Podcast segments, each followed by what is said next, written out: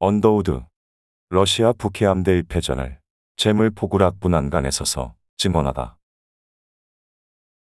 일제가 가장 싫어했으며 두려워한 외국인 중 한 사람이 바로 언더우드다. 연세학원의 설립자이며 가족 전체가 4대에 걸쳐 한국의 독립과 군사정권에 대한 비판자 역할을 하면서 우리나라의 근현대사를 증언해주고 있는 든든한 후원자라 할 수 있다.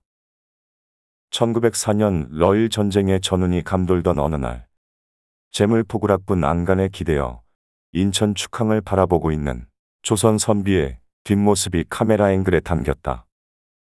이 사진은 당시의 뉴스 화보집이었던 하퍼스 위클리에 실려 전 세계로 퍼져나갔다.